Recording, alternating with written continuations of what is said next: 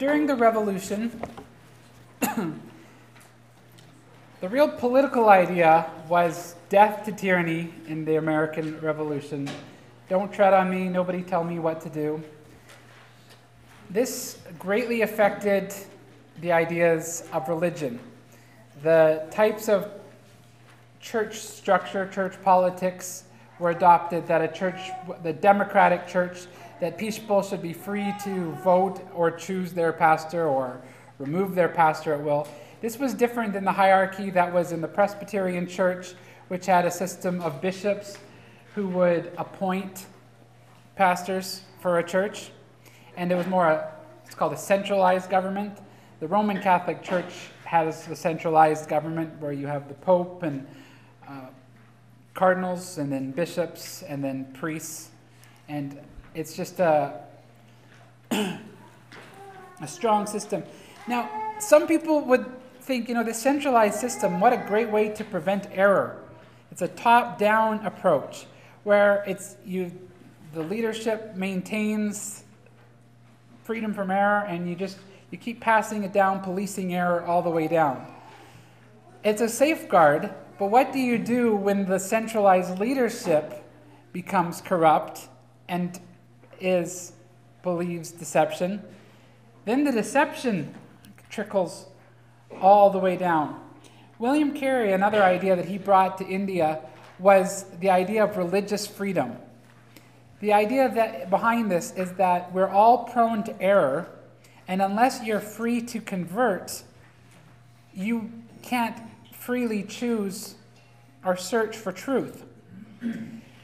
So with the Catholic Church, they tried to police error from the top down through cardinals and bishops, but when that leadership went astray, well, who down here could fix it or break out of it?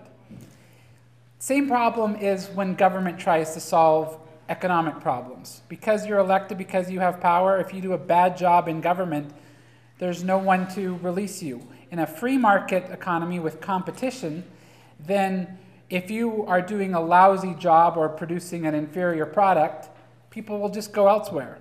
When you have strong centralized government like they tried in Russia and communism, then you're stuck. You can't go anywhere else for this competition. It eliminates competition. And so if a priest is lazy, doing lazy sermons, teaching heresy, and you're faithful to the Presbyterian tradition, you're stuck. The United States, combined with this revolution, they reacted against centralized government tyranny. They wanted every man to be king. They wanted to be, some of their slogans were life, liberty, and the pursuit of happiness. It was based on the rights of the individual to pursue and seek truth. These ideas became combined with the religious ideas of the time that each man should be free to pursue truth, which went back to Martin Luther's ideal of the priesthood of all believer, which had, depending on the denomination, kind of fallen out. There's always this problem of how do you try to prevent error? Do you try to just really grind it into people the truth? Because you give people freedom, what are they going to believe? So America, contrary to Canada, Canada went more along the strong leadership, government order. America went more on the freedom. Their slogan was no creed but the Bible. So, in other words, there was no council in the church history, no church authority. You had the right to come to your Bible and believe whatever you saw in the Bible. It was like there was a free market principle applied to religion. And this started applying to different denominations where the person in the pew was the head of each church, and however they voted, that was the pastor they put in place. This had some benefits in that it allowed people, put the responsibility on them to go back to God's word, to seek for truth. It also, if people didn't like the idea of errors or things that were being taught in the church, or if there was a pastor who was corrupt, you could just go start your own church. You were free to do that, which had benefits in that it had a safety valve for error, but it also created a bunch of wacko religious ideas, and it was in this idea of everybody gets to decide the Bible for themselves that Mormonism sprang up, different utopian societies. Eventually the Seventh-day Adventists came out of the Millerites. Eschatologies changed. There was just such a break with the historic tradition of the church, where the church had wrestled with things and formulated ideas, and there would be people denying the deity of Christ or the Trinity because they don't see the name Trinity in the Bible, or denying the substitutionary atonement because you don't see that in the Bible. The problem is that the Bible is a complex book, and when you come to it with just your fallible perception, your prone to error perception, you're going to see in the Bible what you want to see. Especially when you bring a spirit of pride. James warns very seriously against this. The wisdom that is from above is pure, gentle, willing to yield. To see humility, you've got to see truth, you have to have it coupled with humility. There's no perfect system that guarantees truth for the church. But remember how I said it was a very dark time for Christianity? Well, God's Spirit poured out on the nation, originally through the work of circuit preachers who were Methodists, who would, single men who would travel sometimes a circuit of 500 miles. They would come to many communities, and they would try to do it every other, once a month, go with a partner who would go every other week, so that twice a month you would get someone into your frontier community who would preach the gospel to you and pray with you or perform weddings, whatever you may need. The social life in the frontier was very hard, and so people needed an excuse to get together. And when these circuit riders would come through, it would provide reason to get together, and it would turn into a party. And out of this came the camp meeting, which would go on for days. One of the first revivals that just burst onto the scene was in Cane Ridge, Kentucky, in 1801,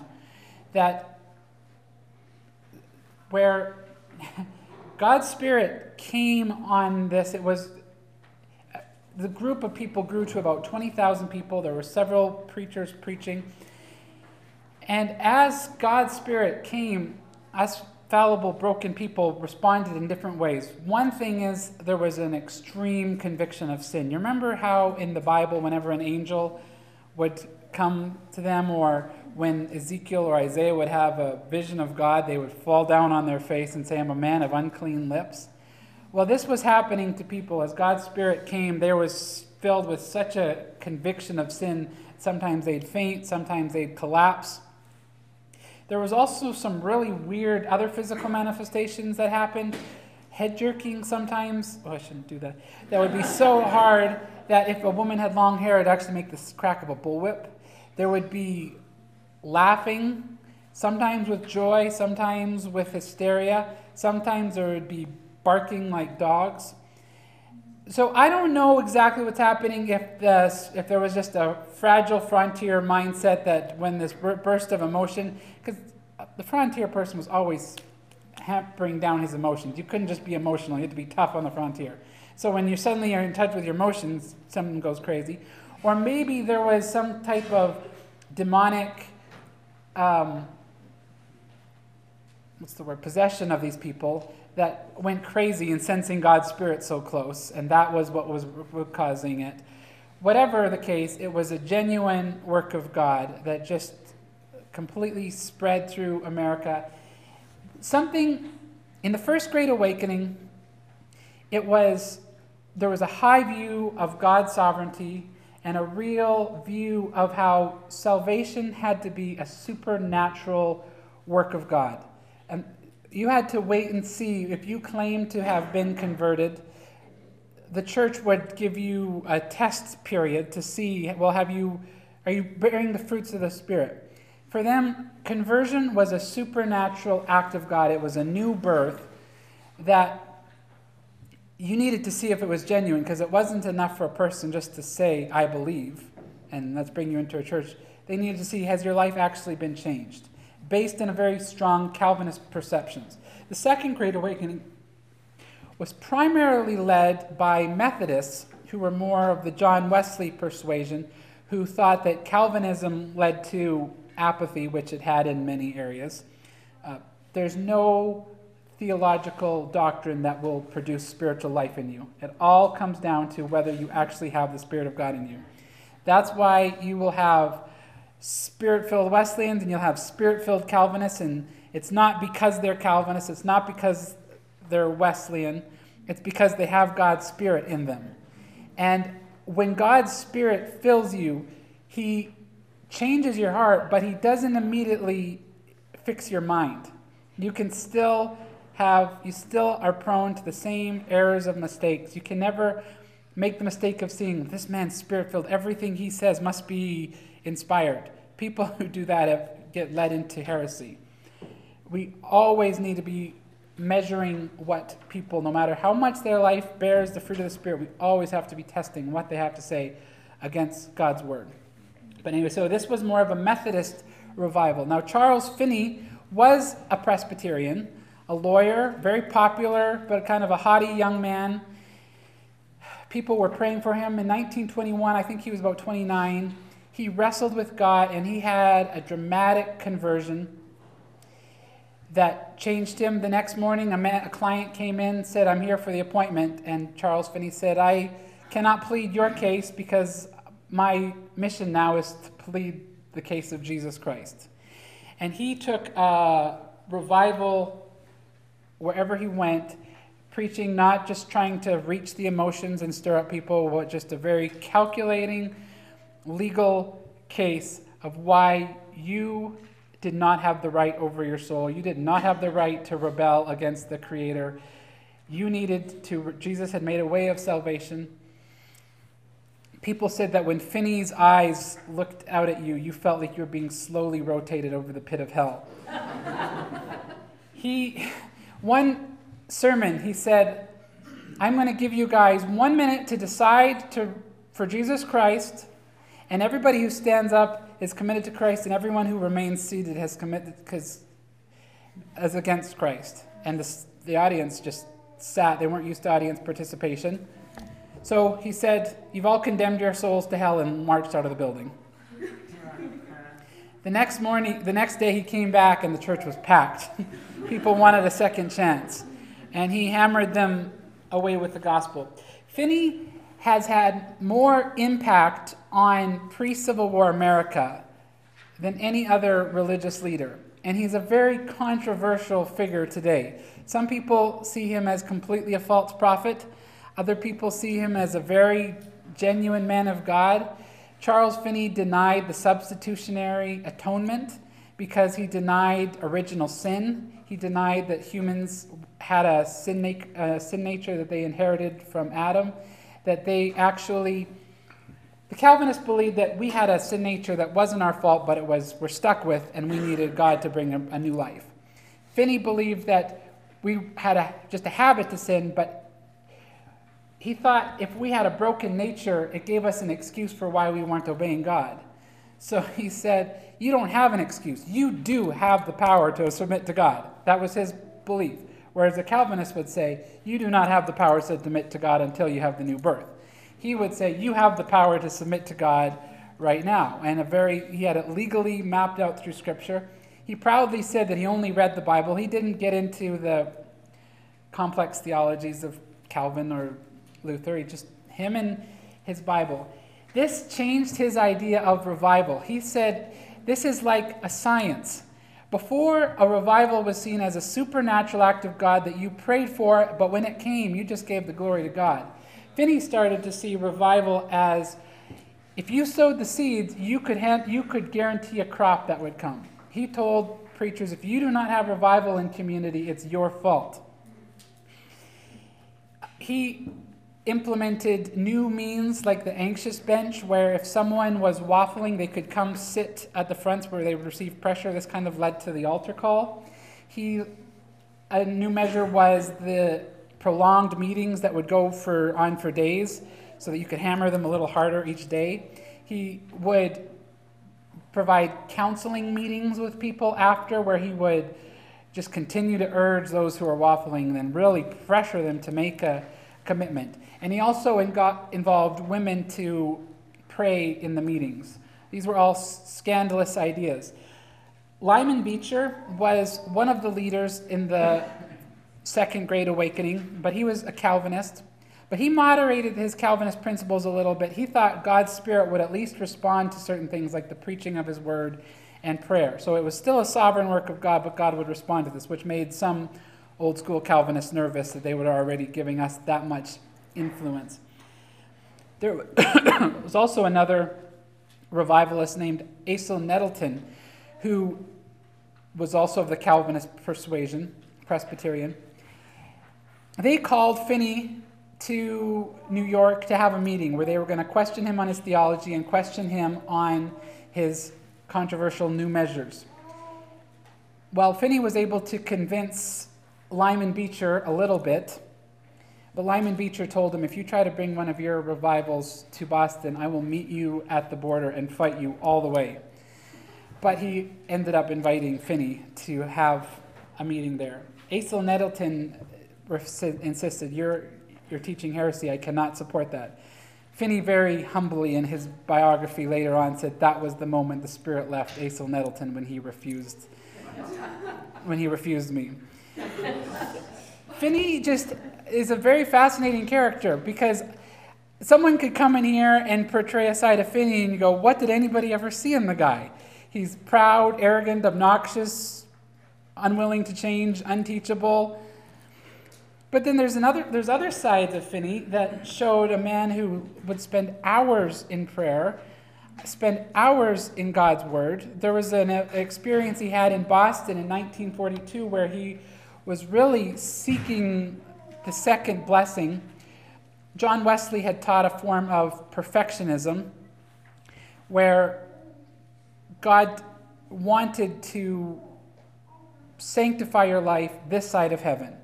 Whereas Calvinists said, you're going to be stuck with the sin nature your whole life. Wesley said, no, God, the new birth is powerful enough to try to bring freedom and victory into your life. But they, in order to achieve this perfection, would sometimes have to redefine sin so that it only included conscious, willful sins, where Calvinists had a much deeper view of sin and were always on guard on it. And the Calvinists thought that this will keep us always dependent on God, and if we ever think that we've actually achieved conquering of sin, then it's going to make us proud and arrogant, which actually happened to the president of the college that Finney was in, Oberlin College. He believed he said he had achieved the second blessing, and he was now cleansed from all known sin. And he became stuck-up, controversial, just impossible to live with, because he was so sanctified the rest of his life. But in 1842, I'm going to just throw in wrong dates every once in a while, but this one's correct. 1842, he was in Boston, seeking this second blessing, wanting to be transformed by the Holy Spirit. And for him, he knew it involved surrender. He had to surrender his wife, his choices, his future, all of that. And his wife was sick at the time. And he just was really struggling with this idea of being able to surrender his wife to God. And for days, he just wrestled with God in prayer until he finally came to a point that he so trusted God's moral nature and God's character that if God decided something for him, he would be a fool to want anything else. And so that he actually came to a point that if God decided to send me to hell, I would trust that God had a good reason for it. And shortly after, his wife died. He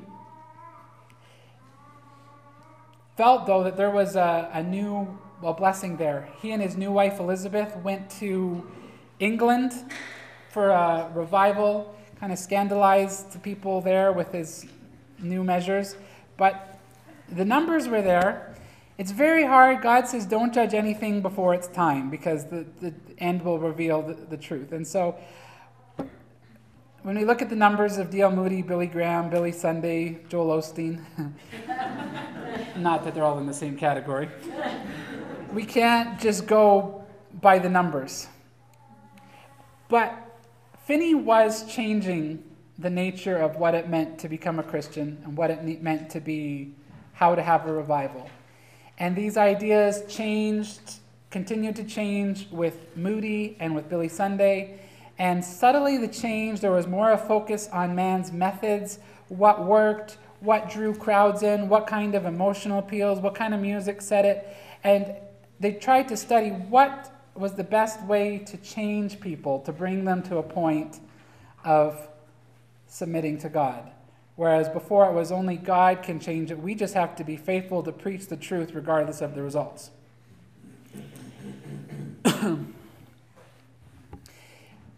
Joseph Smith was a rascal. One of his jobs was to communicate with ghosts, and you could hire Joseph Smith to be led around by a ghost who would take you to where buried treasure was, and you would pay him, start digging while Joseph Smith fled, because there wasn't there. But anyway, Joseph Smith received a vision from the angel Moroni, who told him that Jesus Christ had visited North America, that the native tribes were the lost tribes of Israel, and that Jesus came and set up a true church here, but it had died out, and the church was apostate everywhere, and God wanted Joseph Smith to bring in tongues and a new revival of God's Spirit and to be his prophet for God. He also told him where these plates were buried that were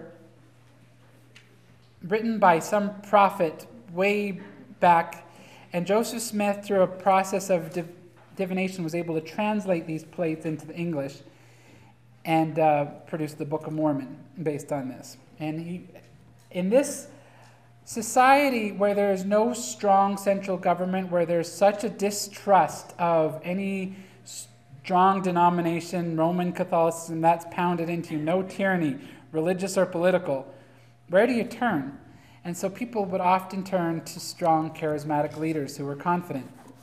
And that was one reason they joined the Mormon Church. There was a fascinating story. Peter Cartwright was a Methodist revivalist, and he met Joseph Smith, and he recorded this instance in his biography. He said Joseph Smith came to him and just laid on the flattery so thick, saying, you know, the Methodists of all the denominations, they're the closest thing to the true church. They're a little short, but I would love for you to join me with your Methodists. Come with me, and I'll show you people who speak in tongues. I'll show you healings. I'll show you the miracles that we've had, the prophecies. And he showed him from Scripture the passages that applied. And Peter Cartwright said, just a second, let me tell you my experience with Mormons. I was leading a revival meeting, and about 20 or 30 Mormons came into the group, and during the lunch break just started singing. And everybody was so drawn to the beautiful sounds that they were making. But one of the elderly women just collapsed into her husband's arms, and the husband said, she's just having a trance. She's going to start speaking in tongues, and I'll translate for her. So she started babbling, and Peter Cartwright went up to her and said, stop, I don't want any of that in this meeting. And she opened her eyes and looked at him and said, God has a message. I have a message to deliver to you from God. And he said, if God only is going to speak through a decrepit old woman, I'm not interested. They weren't real tactful. And he commanded her to leave. The husband, the Mormon husband, got angry and said, you don't talk about my wife like that. And Peter Cartwright said, I bet you are a thief, and that if you pulled up your shirt, we'd see evidence of you being whipped. It was just a guess. But other people said, hey, yeah, I recognize you. You are that thief that was horse whipped. And he fled the meeting. Just a little snapshot of the conflict there was between Mormons and Methodists. There was also a man by the name of William Miller, who had fought in the War of 1812. He was convinced by his study of the Bible that Jesus Christ was going to return in 1843. He had a publicist who I think published something like 5 million pieces of tracts, articles related to William Miller. So he acquired a huge following. And on the night that Jesus was supposed to come, they got their white robes, they waited on rooftops, and Jesus never came, and they were devastated. But out of this group of the Millerites came the Seventh-day Adventists.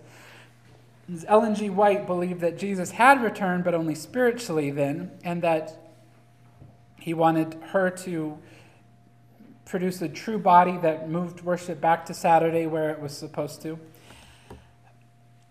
Also at this time, there was optimism. I talked about the post-millennial hope, but other people thought that there's other ways we can usher in this utopia, and one of the best ways to usher in this utopia was through communal societies, and there were several societies.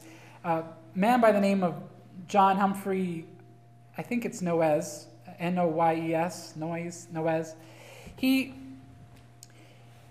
also claimed to have achieved perfection, was preaching this view, and he said that if you joined his group, we could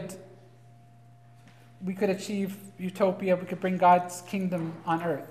But one of the ways you showed your perfection was by letting your wife participate in communal marriage, which was kind of scandalous to everybody.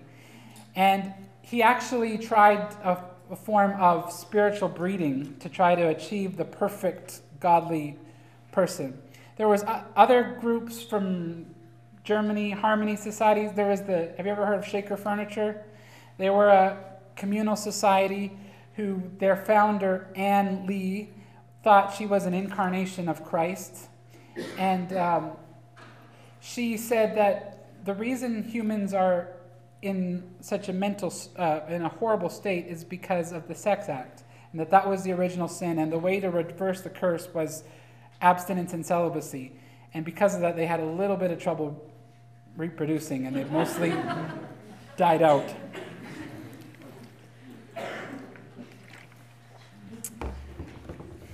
Okay.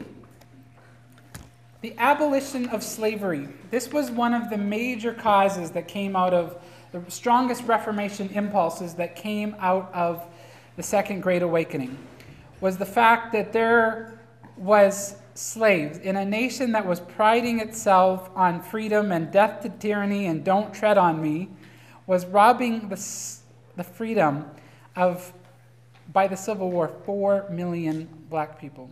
This had become an enormous social and economic problem. In the South, people lived in fear that there would be a black uprising. And in 1931, a man by the name of Nat Turner, who saw himself as a Christian, led an uprising that killed several slave owners. And this just made the whites terrified. And near as I can tell, as the Southerners, slave owners, got more fearful of their slaves, they became increasingly cruel. Because when you have an investment, and a slave was a very valuable piece of property, if you breed dogs, or if you have a very valuable animal, you're at least going to treat them well because they're a big investment. So for a lot of slavery, they were being treated well. But as these owners became afraid, one, of a slave uprising, or two, if abolitionists, this crazy group of people up north, got their way and slaves were released, well, our way of life would be gone, our plantations would quit. They hadn't adopted the Industrial Revolution yet. There would be 4 million black animals roaming the streets. It would be a terrifying experience. So what to do with the blacks? Some people were advocating a colony in Sierra Leone. We could just send them back to Africa. But a man by the name of William Lloyd Garrison, who was a very devout, at one time a very godly man, had it on his heart that he was going to devote the rest of his life to the abolition of slavery. He started a paper called The Liberator. After the Nat Turner Rebellion, people said, look, this is William Lloyd Garrison's fault, for he's stirring up hatred and fear.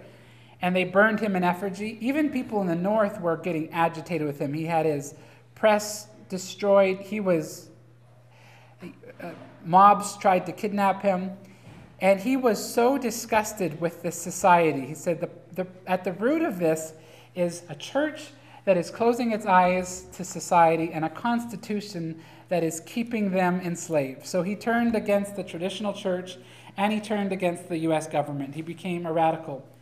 Frederick Douglass was a slave in the South. His earliest memory was at 6 years old, being taken from his grandmother, put in a new home, and watching through a hole as a woman was tied, her hands were tied to the ceiling, and she was beat to a bloody mess. That was his earliest memory. As a teen, he was developing a strong will. The South actually had a profession of slave breaker, where someone would come and break the will of the slave, just like they would do to horses, break the will of the horse. He tried to break Frederick Douglass's will, and Frederick Douglass fought back and struck this man. His name was Bussy. Bussy was so taken aback by this that he let Frederick go, and he didn't tell anybody because his reputation as being a slave breaker would be ruined, which was good for Frederick because he would have been killed. A free black woman sold some furniture, bought a disguise for Frederick Douglass, and he fled north to freedom. He published a book about his experiences as a slave, in which he named his owner, his previous owner. His friends read the manuscript and said, you can't publish this because your owner's going to find out where you are. He fled to England, where he was so amazed to find a society where he wasn't looked at like garbage, where racism relative to what he grew up in the U.S., North and South, was gone. Some friends of his there bought his freedom, and he came back. He traveled with William Lloyd Garrison, urging against slavery. There was also a woman named Angela Grimke, who was a slave owner in the South, but she was so disgusted by what she was doing, she couldn't handle it anymore. She moved north, and she wrote a book called Slavery as It Really Is, at how sometimes these owners for dinner parties would have to borrow their neighbor's slave because their own slave was so disfigured from abuse that they'd have to have a slave over that was respectable. Angela Grimke fell in love with Theodore Weld, who was saved at a Finney revival. Theodore Weld became another major voice against slavery. There was also Arthur and Lewis Tappan, who had made their money become millionaires, and they were paying for a lot of these publications. They paid for Finney to take over Oberlin College, which had separated from Lyman Beecher's college, because these students were so passionate to free the slaves, and their previous seminary didn't agree with abolition. So these were some of the driving characters. In I think it was 1920, there was an equal number of slave states in the Congress and free states. The South wanted to keep that or gain the victory, because they thought, if we are outnumbered in the Senate, this abolitionist movement is going to lead to our losing our slavery. So there was the Missouri Compromise that said Missouri could enter the Union as a slave state, but anything lower than whichever parallel was right below Missouri. Any future state would be a slave state, and any future state that was in the north could enter the Union as a free state. When the when Texas declared independence, the United States tried to annex Texas, which means bring Texas into the Union. And the people up north were upset about this because they thought, well, Texas is below this parallel. Texas is going to enter as a slave state, and slavery is going to be more entrenched in Congress than ever before. But then, as things progressed, and there was the gold rush in California, which there was such a mass migration that it was impossible to find, it was almost impossible to find a ship sailing from California back to New York, because people would get on a ship to sail to California, jump ship, and leave the ship to rot in the harbor, because you couldn't contain any of the sailors who wanted to pursue gold. So the population of California grew so rapidly that they were able to bypass becoming territory and go right to state. You had to have 60,000 people, then you could be a state. The United States had already won the war with Mexico, which gave them California. But California wanted to enter the Union as a free state, which made the people in the South upset. So California was allowed in 1949 to enter the Union as a free state, but to please the people in the South, they passed the Fugitive Slave Law, or they added more teeth to the Fugitive Slave Law, that said in the North, any runaway slave, one, he has no defense if he's caught, which led to free black men getting kidnapped. You also would be in trouble if you harbored a black person. You were also in trouble if you didn't join a posse to look for a black person. I mean, it was just a tremendous... So this is 20 years after the abolitionists had been rallies, printing pamphlets, and now things look more bleak than they've ever looked before. So discouraged that all this effort, and now they can't even harbor freed black slaves anymore.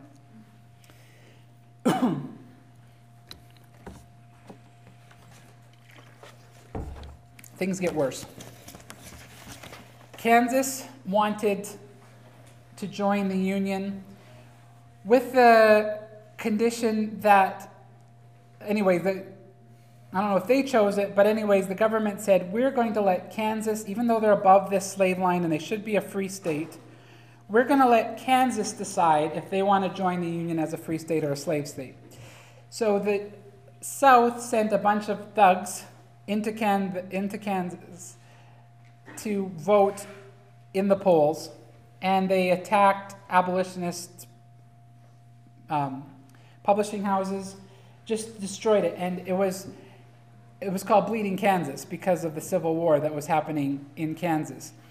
A man by the name of Preston Brooks. Anyway, he denounced this Kansas, and he said this is terrible what's happening, and he implicated one of the Southern senators, Andrew Butler, I think was his name. I have to check this out. Anyway, this Andrew Butler's nephew was so insulted, he went to defend his, am I getting the names right, Heidi? Yeah. Brooks. Brooks attacked Charles Sumner. Sumner had made this inflammatory remarks. So Brooks, who is a nephew of Butler, in the Senate, which had people in it, took his cane and broke it over Sumner's head and left him so unconscious it took him years to recover. In the South, Brooks was hailed as a hero and received several canes from the South praising him, saying, here's to replace the one that you broke over Butler's head. Sumner's head. At the same time, there was a man by the name of John Turner, who was a mystic who felt that God had called him to abolish slavery in any way possible, including he thought God was calling him to lead a slave uprising. He, during this Bleeding Kansas episode along the Potawatomi, something. I think I'm putting too many syllables. Potawatomi River. Okay, this is really sad, so stop giggling. But he went and he pulled several slave owners and hacked them to death. See, I told you it was sad. And he went and he tried to enlist Frederick Douglass into this cause of leading an armed revolt. He told Frederick Douglass about his plan. Harper's Ferry, there's a ammunition storehouse there. We will gather a bunch of slaves, we'll storm the armory, and we'll lead a slave uprising. Frederick Douglass said, look, we'll just, two wrongs don't make a right, basically. And he said, I can't support you in this. But John Turner led the uprising. He was quickly, who? John Brown, thank you, Nat Turner, sorry. Nat Turner led the successful slave uprising. John Brown was the one who I've been talking about, who led this uprising, attempted uprising. It was quickly put down by the Virginia militia. John Brown was laid in a cot, and during this time he became somewhat of a national hero and a martyr for someone who was fighting for the slaves. and he was hung, but rallied the cause. Okay, I talked about Lyman Beecher, who was this revivalist in the Second Great Awakening. He was he was known as the father of more brains than anybody in America, because two of his children were Henry Ward Beecher, who we'll talk about in the next session, who was the most famous preacher in America for preaching against Calvinism and teaching a liberal version of love, but also because he was an abolitionist, and his daughter, Harriet Beecher Stowe. Harriet Beecher Stowe had lost her son, Charlie, to cholera. It was her sixth child, the first child she'd been able to nurse herself, and as she watched this Charlie suffer, it got so bad that she asked God to take him, and she was in such mourning and grief, but she wanted Charlie's life to count for something. They moved to Maine, I think, and a runaway black family showed up at her door, and they had a baby named Charlie. She, in defiance of this fugitive slave law, harbored them, and she also had a vision of a black man pleading for mercy. She said, I'm going to write his story. And she wrote Uncle Tom's Cabin, which was written in serial form at first, and then became the best-selling book, I think, of the 1800s, for sure. It was turned into a stage play, but her book and the stage play moved people's emotions in a way that angry literature hadn't. And there was a whole new sympathy for the cause. There was a horrible ruling, the Dred Scott case, I think in 1857. Dred Scott was a slave, but because his master was traveling in a free state, he thought he should have been made free because he was living in the free state. The Supreme Court, under Roger Taney, said that not only was he not free, that no black could have citizenship, that they were not fully human, and that it was not in the power of the Constitution to make there be such a thing as a free state, that every state, one of the Supreme Court's darkest moments. Abraham Lincoln came to power in 1860, not a single slave state voted for him, seceded, and the Civil War, which I'm not going to be able to get into. I have a bunch of notes in your syllabus, so please take the time to read that. The main causes of the Civil War were the states were fighting for their rights. They didn't want to have the North interfering with their rights, but it was also really slavery, because the only right that was really in question was the right to own slaves. So people who say the Civil War was about states' rights, not slavery, only have half of it true, because the right that everybody was nervous about being taken away was clearly slavery. But the North did not join necessarily to free the slaves. They mainly fought to preserve the Union. Abraham Lincoln said that if I could preserve the Union by abolishing slavery, I would. If I could save the Union by keeping slavery entrenched, I would do that too. But as the war progressed, the South won the majority of the battles at first, and the North was very low on morale. The South thought, if we can just hold out a little bit longer, we'll get Britain to join our cause, we'll have a whole new reinforcement. People defending their homeland always have more motivation to fight than people invading the homeland. This offset the advantages the North had. The North had all the industry, all the wealth, and the population. The South had the better trained generals and the motivation to fight. So a few years into the war, Abraham Lincoln needed a turning point. And he, at this point, discussed this Emancipation Proclamation, which would free the slaves in all rebel states. Not the slave states that were in the Union, just the rebel states. He says, this will devastate the South's economy, because they will have all these assets just disappear, poof, in one. It'll provide a new righteous meaning to soldiers. It'll allow black people to fight for us. And it will also prevent Britain from joining the South's cause, because there's no way Britain, which was more advanced in the cause of getting rid of slavery, would join a pro-slavery movement. So he proclaimed the slaves free. And as he went, it became more of a conviction of Abraham Lincoln. But it led to a turning point in the war. And there was the U.S. basically won by General Sherman, who marched all the way to the shore and just didn't, I mean, he destroyed homes, property, everything, and the South is still bitter about it today because war shouldn't be about killing civilians and private property. It should be about attacking military posts. But Sherman did this, but it was right before the election. Lincoln won his second terms. The U.S. finally won by cutting off all the, sorry, the North finally won by cutting off all the arteries that supplied the South. And the South, they had printed their own money. Inflation had just gone crazy. Their greenback became worthless. And so finally General Lee said, I can't do this to my people anymore. And he signed the treaty ending the Civil War. Ulysses Grant heard his men celebrating, and he immediately commanded it to stop. He said, there's no joy here today. Over 650,000 men died in the Civil War. Twice as many men died to disease as died to bullets. More people died in the Civil War, brothers killing brothers, than in World War I, the Korean War, World War II, and Vietnam combined. That's how sad that was. That, anyway, the South, the black people were ecstatic to be saved. Abraham Lincoln invited William Lloyd Garrison to come, I think it was Charlottetown, and there he saw a sight of this man reunited with his four daughters. They had been separated, and they said, look, this is the fruit of your labors.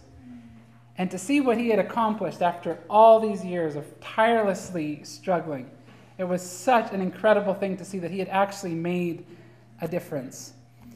And he published one more edition of The Liberator, but that 4 million people were freed because of this, the tremendous sacrifices of people. Of course, the story is not, there was not racial utopia by any means. The Ku Klux Klan came up during Reconstruction because they didn't have any power to vote. The North wouldn't let the South states have the vote until they were reconstructed, which meant that they granted citizenships to black. These were all new amendments to the Constitution that let the states vote and gave power to the central government instead of the states to a certain level. Okay.